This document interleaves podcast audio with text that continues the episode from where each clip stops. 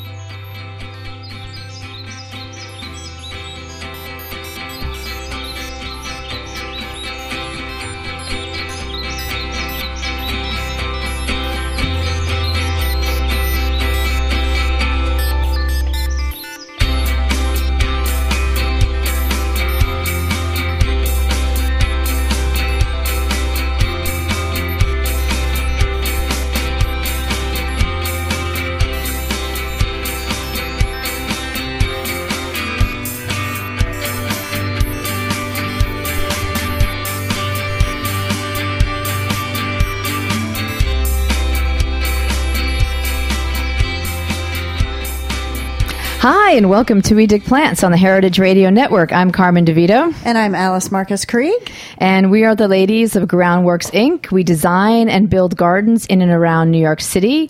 And this show aims to bring some culture to horticulture. Absolutely. So May I say Ciao. Ciao. Ciao, Bella. Come stai? anyway, today's cultural component is Italian, of course, because October is Itali- Italian Heritage Month, and this uh, this week's show features Italian Americans and the Italian garden traditions that have sustained so many families across so many generations. So we have two great guests today. Um, in the first part of the show, we have Carlo Scissura, who is the president of the Brooklyn Chamber of Commerce. He's going to tell us about some exciting events happening right here in New York City this month. And in the second half of the show, we have Maria Menniti, who is the founder and director of the Italian Garden Project. But before we get ahead of ourselves, we have to do our horticultural honor roll. Alice is making the sound effects today. okay, so we usually have um, botanists and horticulturists and different kinds of plant people. But today we decided to honor two women who have been hugely influ- influential to my gardening life and, and to my life in general. Maria Carmela Bellofatto and Rosina Cona. Say it again. Maria Carmela Bellofatto and Rosina Cona. um, these two ladies are my grandmothers. Both of them are gone now, unfortunately, but they still inspire me all the time. They were both amazing gardeners and cooks, as well as incredibly generous people. They were both quintessential Italian grandmothers. Um, my, my maternal grandmother, Maria, raised me for a while in Italy as a young child, and I have such amazing memories of returning to her farm after after moving to New York City and watching her work in her garden and in her kitchen. Now, that little lady who was like under five feet in, in her stocking feet even saved me from being bitten by one of her giant hogs one time. It was probably topped 400 pounds. That's a memory I will never forget. I, that's one that I never hope oh, I have oh, in my arsenal. Don't ever want to go there. Um, so, and the memories of her I have are not just visual, but also olfactory. The smell of her pantry under the stairs was filled with the smell of cured soppressata and homemade olive oil, and it's so real that I can make myself recall it at will. It's just an ama- it's just an amazing memory. And Rosina, my maternal grandmother, she was a very different kind of person. She had the carriage and demeanor of a field general. Um, but she would literally give you the shirt off her back if you asked her. She was immensely proud of her garden and her home. And I remember on one visit, I was sort of being indecisive about what to eat because that's the first thing they ask you when you get off the plane, as if you've come from like a war torn country and you're starving. I was like, I, I, don't know what I want to eat, Grandma. I'm just not sure. She she appeared in the kitchen with a freshly butchered chicken and rabbit, so I had a choice of which I wanted to eat. You know, and then even after moving to the states, uh, she lived with us for a while. She defiantly refused to adapt to modern conveniences, and she still washed all of her laundry by hand as she'd done in the fountain house that was like right across the street from her house. So both of these women's their industriousness, their generosity, and and their loyalty to family inspire me all the time. So thank you, nonnas. Um, and we're going to post, I'm going to post some pictures of these grandmas and a couple of their recipes from our family recipe book um, on our Facebook page um, later this week. So, so follow us to learn more. But also, let's also give a shout out to the lunch that we. Oh yes, had. we have to talk about this As we were heading over to Williamsburg Yes. to do the show, We went to this amazing place run by Mario Pesce from Torre del Greco. Um, he's opened up a new place on 8th Street called La Panineria. Amazing Italian panini.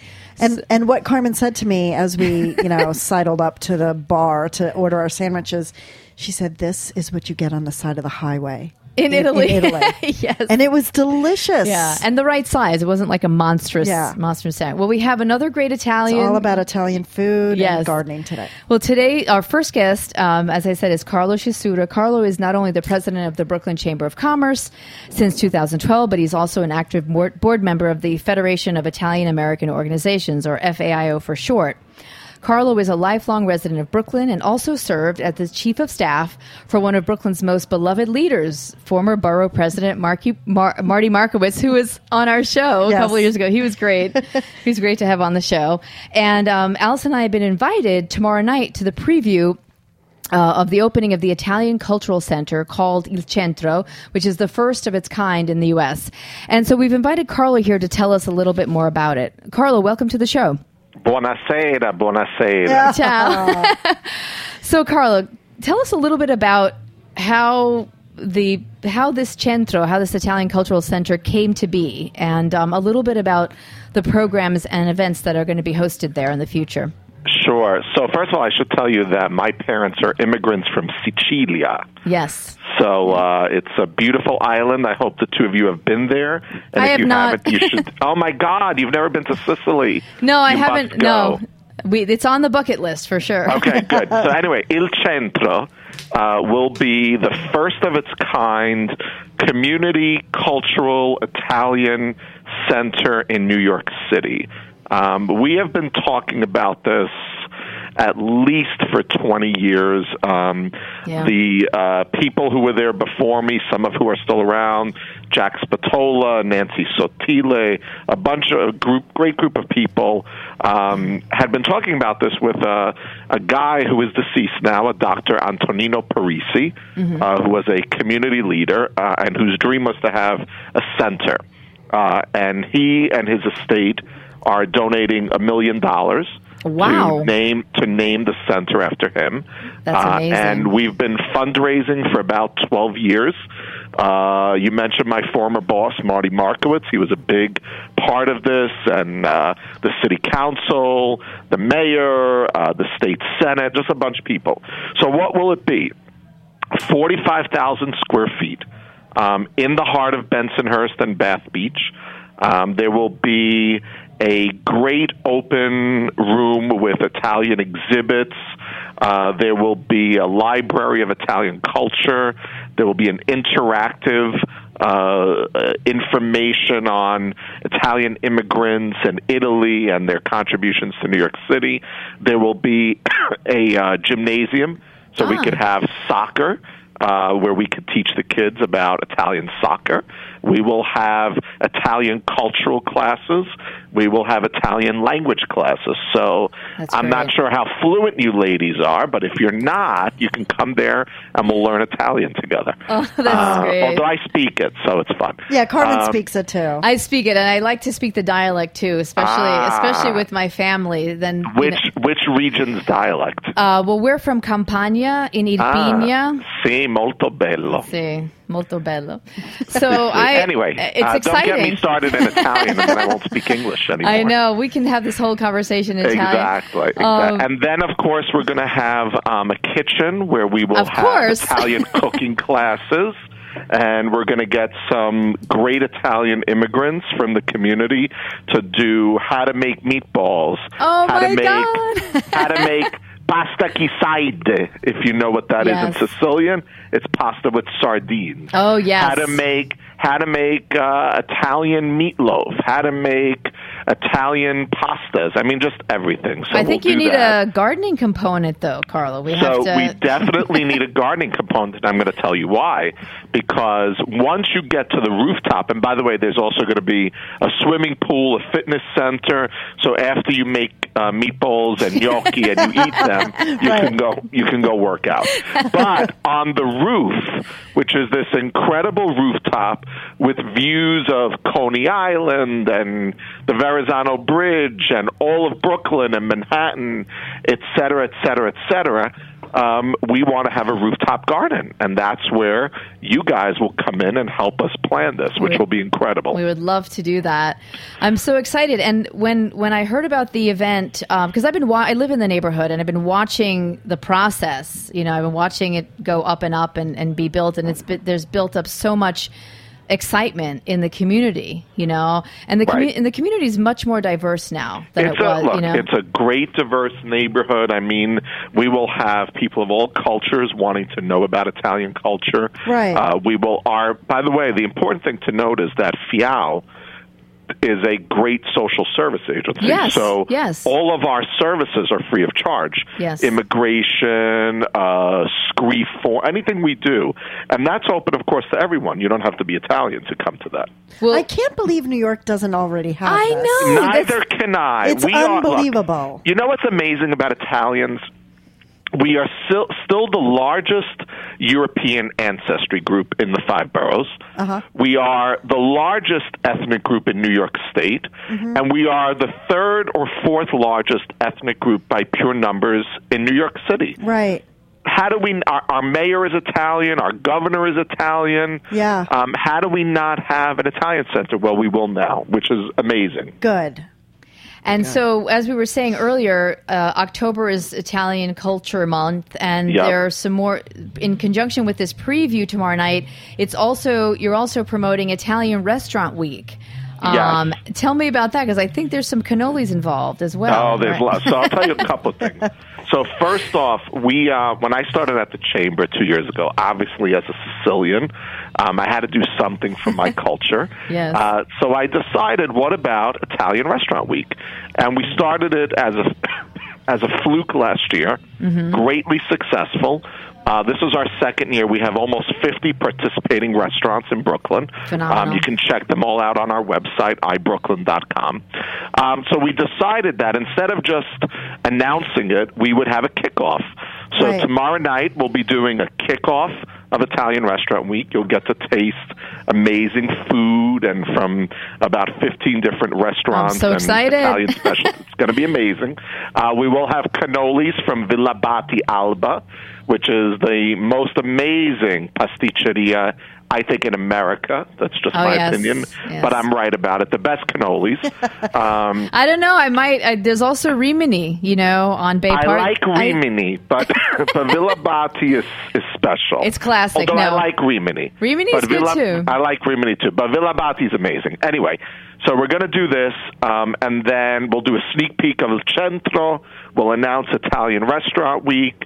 Um, we'll listen to some music, and then don't forget Saturday is the Brooklyn Columbus Day Parade Right. on 18th Avenue Yes. Right. uh, where we'll be marching on the avenue, and for the first time ever, we'll be ending the parade at Il Centro. Um, That's great. It's so and then we'll be having a Villabate cannoli eating contest. Oh, so if you're great. hungry for cannolis, folks, this is your chance. I never get tired of cannolis. Neither do I. I just never do. So when will the Centro actually open to the public? Do you think?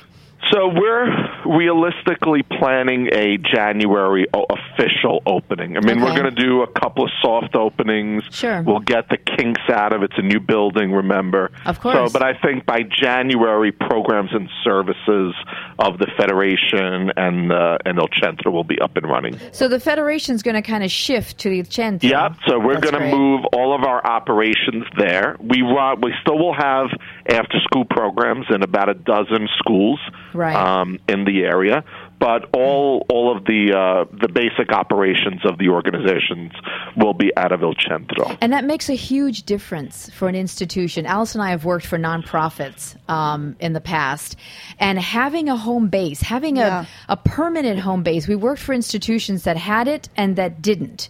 And I think Right. it makes a massive difference to to know that you are this is your place. This is always going to be your place. You can invest in it. Do you know what I mean? I agree. Bricks people and come to mortar. You. Bricks and Yeah. mortar are amazing. Right, right, right. Well, Carlo, I'm so excited. I, I'm I'm looking forward to meeting you. Um, Yes, tomorrow, night, will be fun. I'm really I'm so glad that you were able to be on on short notice um, for the It's show. my it's my honor. I appreciate you inviting me. I appreciate that you guys are talking about Italian culture because it is truly an incredible culture and we should all be proud of it.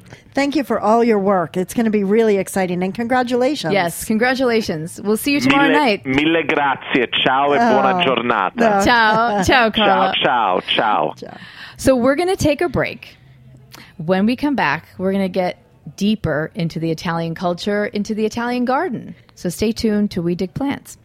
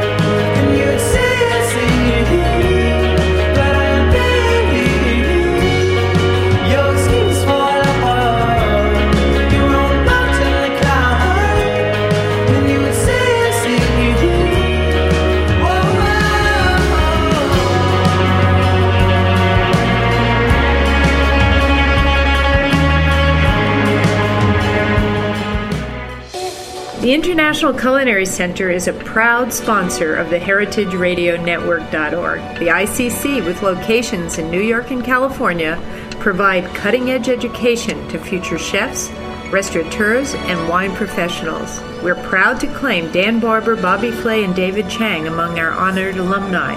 This is Dorothy Cann Hamilton from Chef Story. Check out our ICC website at internationalculinarycenter.com.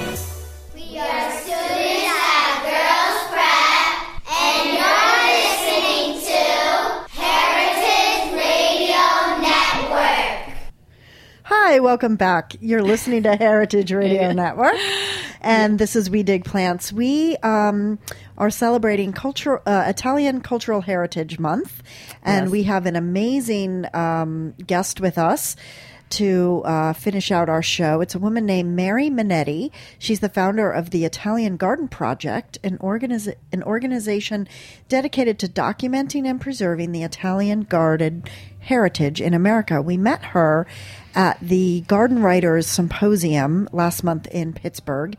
And of course, we formed a kinship with her, uh, Carmen especially. So, um, welcome, Mary. Thanks for joining us. Well, thank you for having me. I'm happy to speak with everyone today. So, tell us, what is the Italian Garden Project? It's an organization I founded to um, basically shine a light on a lifestyle, an amazing lifestyle that's very relevant for today. Um, Italian born Americans who emigrated after World War II, uh, folks who are often in their 70s, 80s, and 90s, who came here from a lifestyle very closely connected to the earth, Uh-huh. um, from an agricultural lifestyle, Right. um, where they survived on what they could grow, and they brought their amazing food and gardening traditions here, and uh, they have a lot to teach us.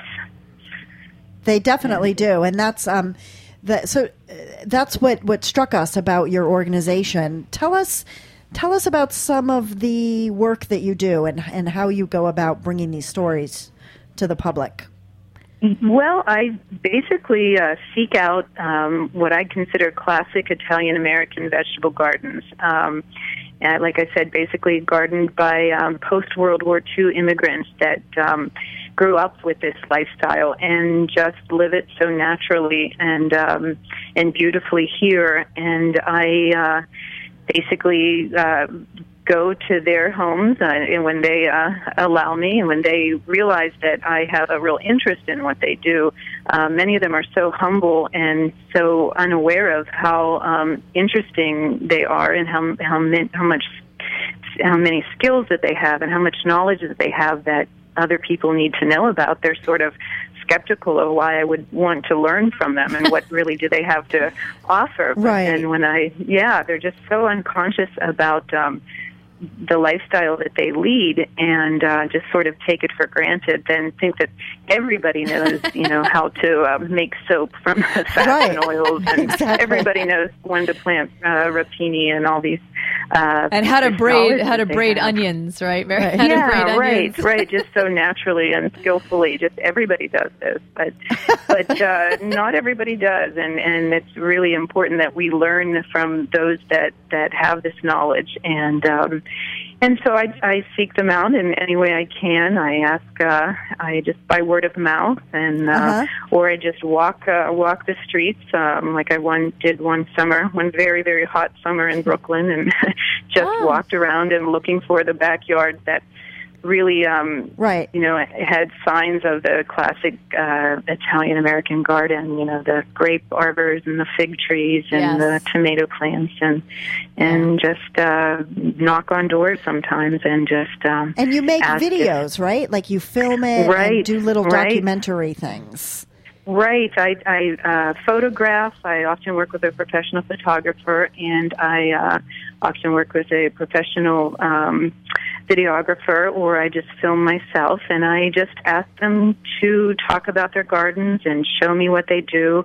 Uh, you know, film them braiding garlic or making baskets from willow branches, or um, just. Uh, uh, planting or you know whatever they're doing, um, I want to learn, and videotaping them really is the the best way to do that. And then I have a website that I um, use as sort of a repository for this heritage, and um, load the videos and uh, blog about them, and um, and share. That's you know how I can share what these folks know with other people. Uh huh.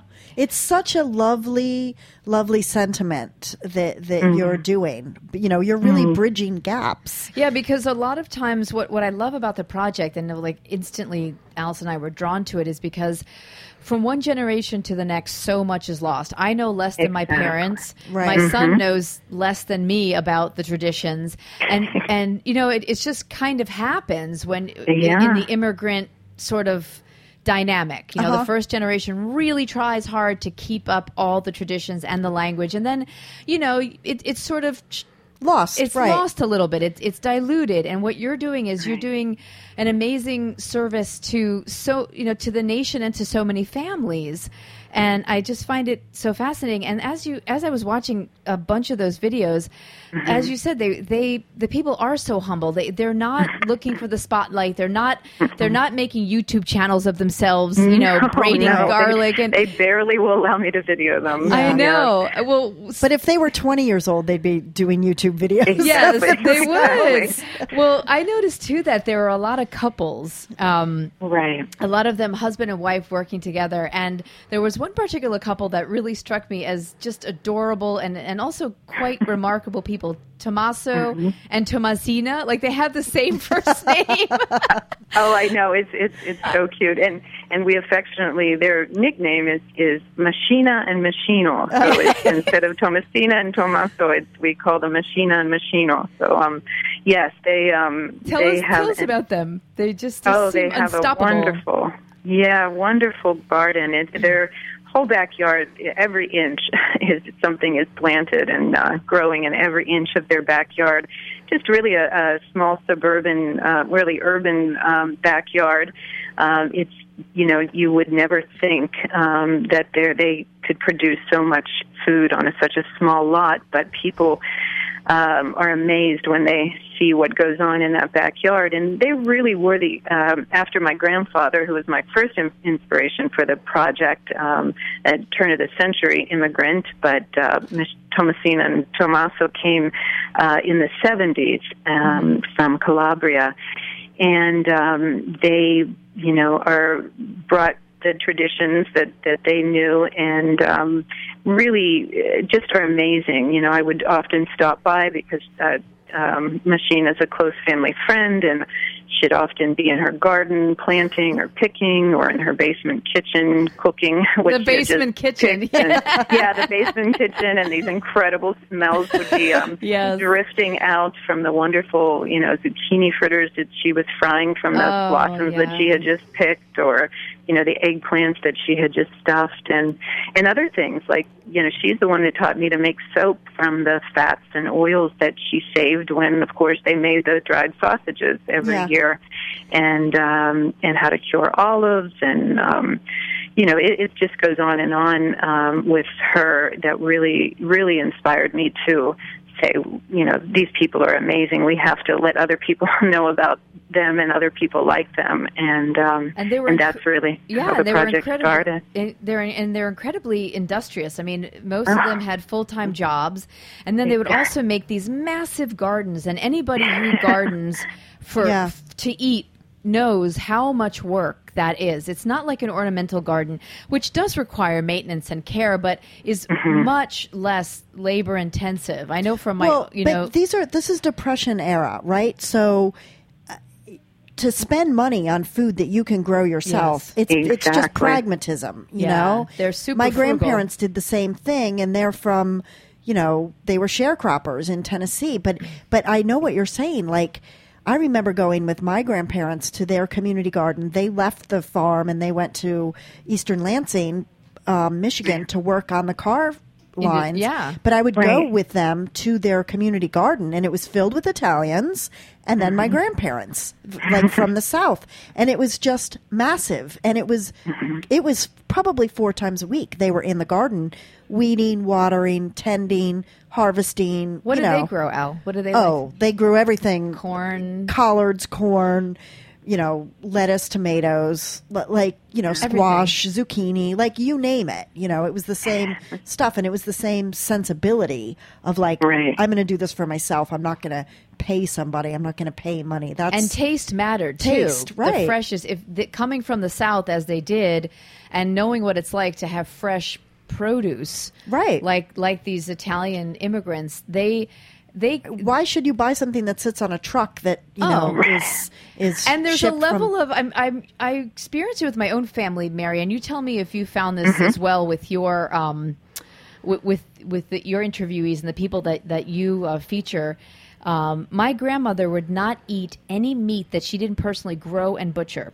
You know that's that's yeah, the they would she say, I, didn't I would never eat a right? dead chicken, meaning that they wouldn't eat a chicken that was already dead. Yes. Store. Yeah. All her life, she only ate. She would never buy something from the butcher. She was extremely uh, aware of you know how Right. things should be and, and the Mm-hmm. freshness Right. and everything. So um, I need to tell one little quick story Sure. about about Carmen's family, um, and this this goes right to what you're talking about, Mary. Um, and Carmen, I, I I hope I don't embarrass you too much. I'll, I'll be I'll be gentle. Carmen went with her immediate family to Colonial Williamsburg Yes. several years ago, right? To Yeah. have the kind of American Thanksgiving, like you know, experience. We didn't right? want to have lasagna for Thanksgiving again. Yeah. right? so so they go to th- they go to Wi- Colonial Williamsburg and they're walking through all the like little tours and they stop at one of the little The kitchen house the kitchen yes. house. and the, there's some like interpreter, you know, who's in dress and talking about the butchering. Carmen's mother slips underneath the rope and she says, "You're not doing it right." Oh my goodness. and she went on to give a tutorial on how to do it. And she probably taught the woman a thing or two. Oh, because my mom, my mom has butchered many an animal, and Yeah. oh, um, I'm sure. Yeah. and she and people and the and the interpreter kind of stepped aside and was like, Okay. Let "Okay, this woman talk. You know? yes, Really? It, it was probably knew more. That's Yeah. exactly. So, um, Yeah. you all besides the videos, you also have incredible stories that you've collected um, Mm-hmm. that people have told, and I found that to be really, really great because there's so many stories in so many people's families, oral traditions, and a lot of times Right. people don't write them down. Right. Um, Right. And one of them really struck me, Mary, as as just just so touching and incredibly real. Um, and I was wondering if you could give a short synopsis of it. It was called um, "A Soldier's Garden" by Sal Crisanti. Can can you tell our audience a little bit about about that story? Sure, sure. Yeah, I love that story too, and I was so um, pleased when Sal sent it in. He was a website reader, and he shared a story about his friend um, um, Andy um, Stef- um, Santa Stefano, um, who was of um, his parents were Italian immigrants, so he grew up in an Italian American family, and um, he shared a story about his experience in World War II when he was an American soldier that was captured and taken prisoner, and um, he and the other prisoners experienced some very harsh conditions and were becoming malnourished um, until Andy began collecting the dandelions and wild onions and other wild edibles that he found out when they were forced to work out in um, the fields. And Andy remembered his mother foraging for these types of things and making them into salads and broth and um, soups. So he taught the other prisoners to collect them as well and then hide them in their shirts and sneak them inside. And then they would secretly prepare them and eat them and um, Right. the broth in their canteens. So that's how they survived their imprisonment in World War II. So that really shows how you know a knowledge of nature and the environment. We never know when we you know we're going to need it and when it will come in handy. And um, And he just how probably na- saved lives. Yes. You know? Exactly, exactly. How would these uh, prisoners have survived, you know, without Right. and, and what healthy and nutritious things, you know, dandelions. You know, they were eating these really nutritionally packed um, foods, and Right. um, and were thriving then and, and survived the war because of them. So it really makes you look on, um, you know, that kind of knowledge, that really basic knowledge of foraging and and things that are growing wild, um, you know, with a lot more respect and admiration. And they, he risked But- his life to do it. I mean, he, he- Exactly. it's not like they were like, "All right, you know, if you find some some Yeah, greens, it's okay." foraging. Yeah, Right. no, you know. he was putting himself in danger.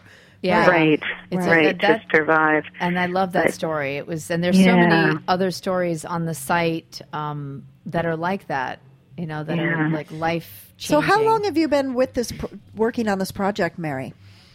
Um, well, actually, I first started giving tours um, of these gardens. You know, after I visited um, Tomasina's garden, you know, I would spend time there. I said, "Oh, you know, other people have to see these." So in 2009, I was um, on the um, programming committee for our local nature center, and I said, "Well, let's try giving um, some tours of these gardens as a fundraiser because you know, people every time I bring someone in there, they're amazed and they want to see these gardens."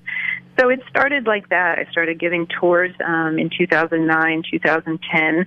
Uh, the tours became wildly popular, and uh, I began to see that, you know, there's a lot to um, to these gardens, and there's so many. Um, there's so much that people want to know about them when they're in them. You know, they would see fig trees, you know, growing in western Pennsylvania and Yeah. say, how is this possible? You know, and so I started giving classes on fig growing. Um, and I, uh, you know, just, just all of the different things that, um, that people that I saw people responding to, and really a sense of nostalgia. People were really people that had grown up in this tradition, and whether it was Italian or you know a, a Greek grandmother that gardened or a German grandmother that you know made sauerkraut, and they it really brought them that sense of nostalgia for um, that experience of growing up, in, you know, in those traditions, and really looking at their um, ancestors and, and that way of life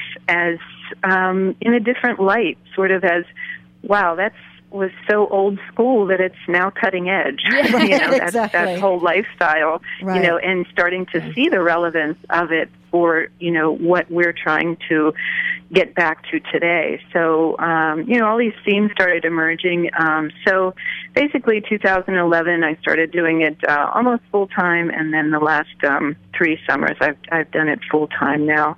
It's really a passion of mine and, and really something I, uh, I, the more I do it, the more I want to do it, and the more I see there is to do, the more document, the more gardens I find to document, the more I want to uh, multiply myself uh, so that I can, you know, get out to all of these gardens before they're they're, they're uh, no longer there for us to have access to. Right. So I I've, see a um, book in the Yeah, making. so I'm thinking of ways to um to uh you know train volunteers to help me go out into those into more gardens and document them and and expanding the project in in lots of different ways. Well, I think you need to have a show, Mary, a TV show on the Italian television Yes. network. That would be Well- amazing. Yeah, well, I, you know, I, I, we've done a, our local PB, uh, PBS station in Pittsburgh um, did a short uh, piece, and uh, we're we're looking at maybe doing something uh, on a regular basis. Good. because yeah, there's so much to learn, and there's so um, you know, and people just love hearing. Um, the folks, you know, talk the, the wonderful um, accents, the- Yeah. the, the nostalgia for for that um, Yeah. simplicity, that that really humble, and yeah, they're very very appealing characters I work with, and uh, Oh, yes. and people people would really enjoy getting to know them. They're very expansive and generous. As I was describing earlier with my grandmothers, they were tough as nails, but, but they literally will, you know, give you anything, anything that they have. You know, Yeah. my parents have a huge garden. I, I've told Mm-hmm. you about me. They're they're definitely of that generation of that same Right. that same species. You know, and Right. whoever visits them, the first thing they want to see is the garden, and then they leave with bags of of produce because Right. they Ex- definitely grow more than Yeah. you know Right. more That's than they part could ever the- use.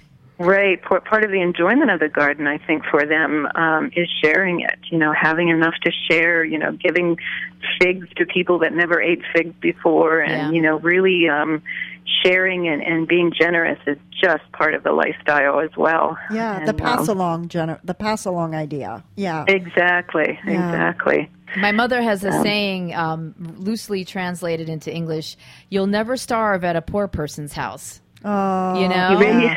and and she always said that to me. That was a point of pride for her Oh, family. I love that. You know, because no matter how poor my grandmother, how no matter they weren't, they were never very wealthy. But no matter what, whoever showed up at the door was fed. uh-huh. Exactly, exactly. So true. I mean, sometimes the yeah, the most humble homes ha- come the most glorious food. You know, the most nutritious and simply but deliciously prepared foods too. I mean, that's that's what I'm finding. You know, it doesn't take a big gourmet kitchen or No. a No. chef's degree sometimes no, and to the uh, communal the communal aspect of eating together is, is the most important thing. Yeah, And- and you know, Mary, the three things that are always asked when you, you know, when you go visit relatives.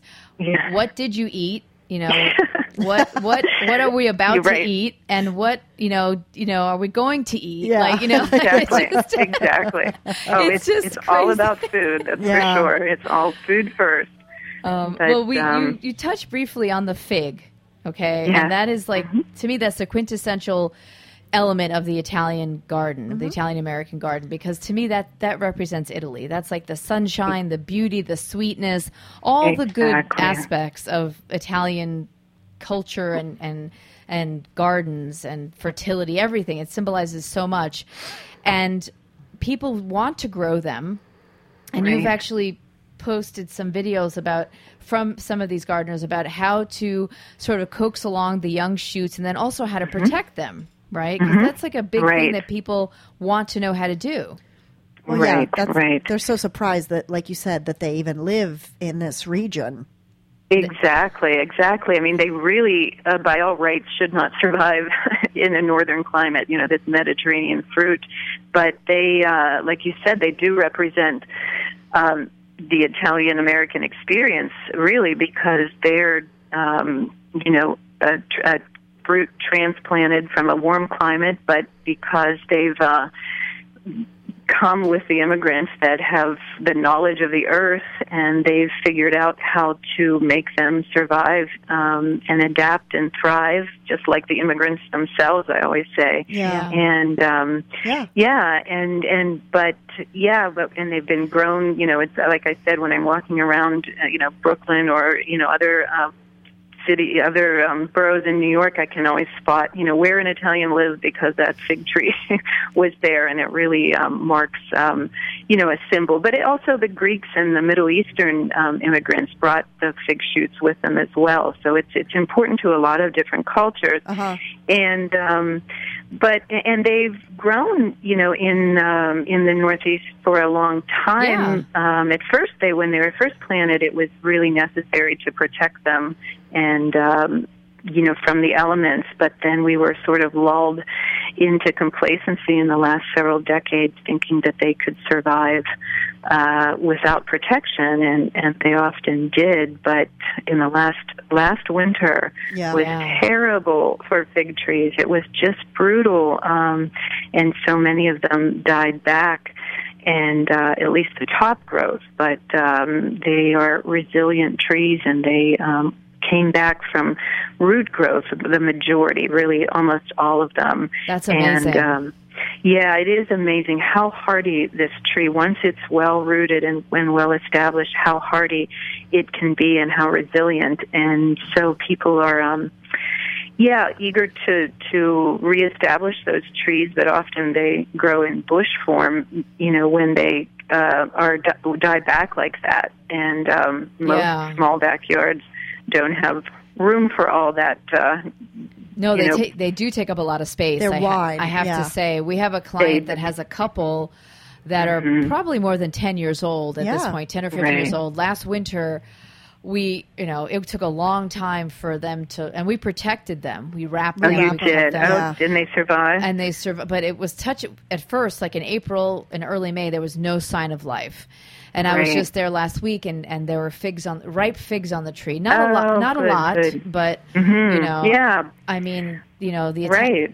the fact that they made it through that this particularly brutal winter um, is is astounding. And and what's amazing about figs too is that they're so easy to grow. First of all, you only need one tree. Unlike a lot of other fruits that you need multiples, you know, to, to produce fruit, and they are pest and disease free. Yeah. I mean, not, I don't know any Italian or any other person who's grown fig trees that does anything but prune them. We don't even Right. we don't even water them once they're established, Mary. They literally need nothing.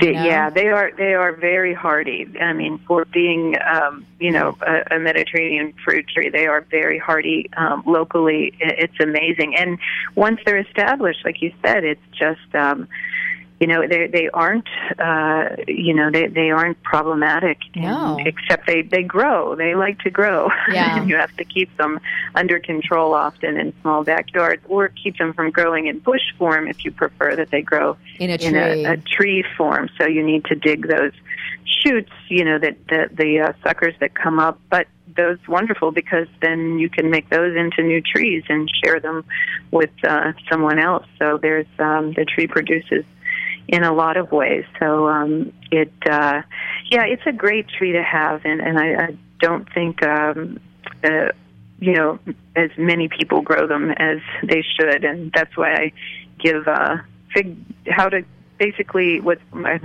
I'm sorry, my fig growing class is called "Everything You Ever Wanted to Know About Growing Fig Trees," and I uh, held one in Brooklyn. We had a lot of fun. I mean, in the Bronx uh, in Yes. September. Yes. We had a lot of fun, and I hope to do some more in um, in the spring for anybody that wants to know. Well, we have to bring you. Uh, we have to bring you down to the new center, the Italian Yeah. Cultural Center, in the spring. I'm gonna. Oh, I'm gonna yes, help make that I- happen, Mary, because I think your your your work, your videos, all the stories, and also your knowledge, I think would be an incredible um, asset to put in their collection and and to Oh, share with great. people. And I would love for you to share. We're we're, we're unfortunately come to the end of the show, Mm-hmm. um, but I would love um, because this is a labor of love and and this is something that you do, um, a gift that you're giving to to to the world how people can can support you support the site and contribute and and help um, to pay for all these things that you do can you tell a little bit about that Yeah, well, I have a website, uh, and it would be great if people would um, visit it and see um, for themselves uh, and learn a little bit uh, uh, more about the project. It's www.theitaliangardenproject.com, and where you can sign up to be a subscriber and get on our email list and uh, get email updates um, about events and classes that I hold. That's primarily the way I support the project right now with um, the classes and the events I have. And um, I've had several in the New York City area. I've uh, done cooking classes at Eataly um, based on Italian, uh, with with literally with food from Italian gardens that the Italian gardeners share with me, and and we've cooked and um, prepared in different ways.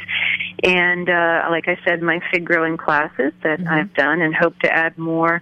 So um, also, I, I hope to um, soon organize, like I said, a volunteer corps in New York and uh, um, Pittsburgh and a few other metropolitan areas, so that we can get people involved in the project like that, and we can train them to help, um, you know, grow the project by becoming volunteers that go out and actually use the Smithsonian documentation process to Yes. document more gardens. That's. I'm glad you brought that up because Yes. I just wanted you to talk uh, really quickly. We we have very little time, but sure. one of your gardens is profiled right in the Smithsonian. One of your stories. Right, right. Yes. Uh, the the Garden of Giovanni and Maria Macchioni of Sewickley, PA, a suburb of Pittsburgh, is now part of the um, Archives of American Gardens in the Smithsonian. It's That's the fabulous. first Italian American garden archive there. So I'm very proud of that and very uh, pleased that that has happened. So we want to get out there and document as many gardens as we can while we still have a chance because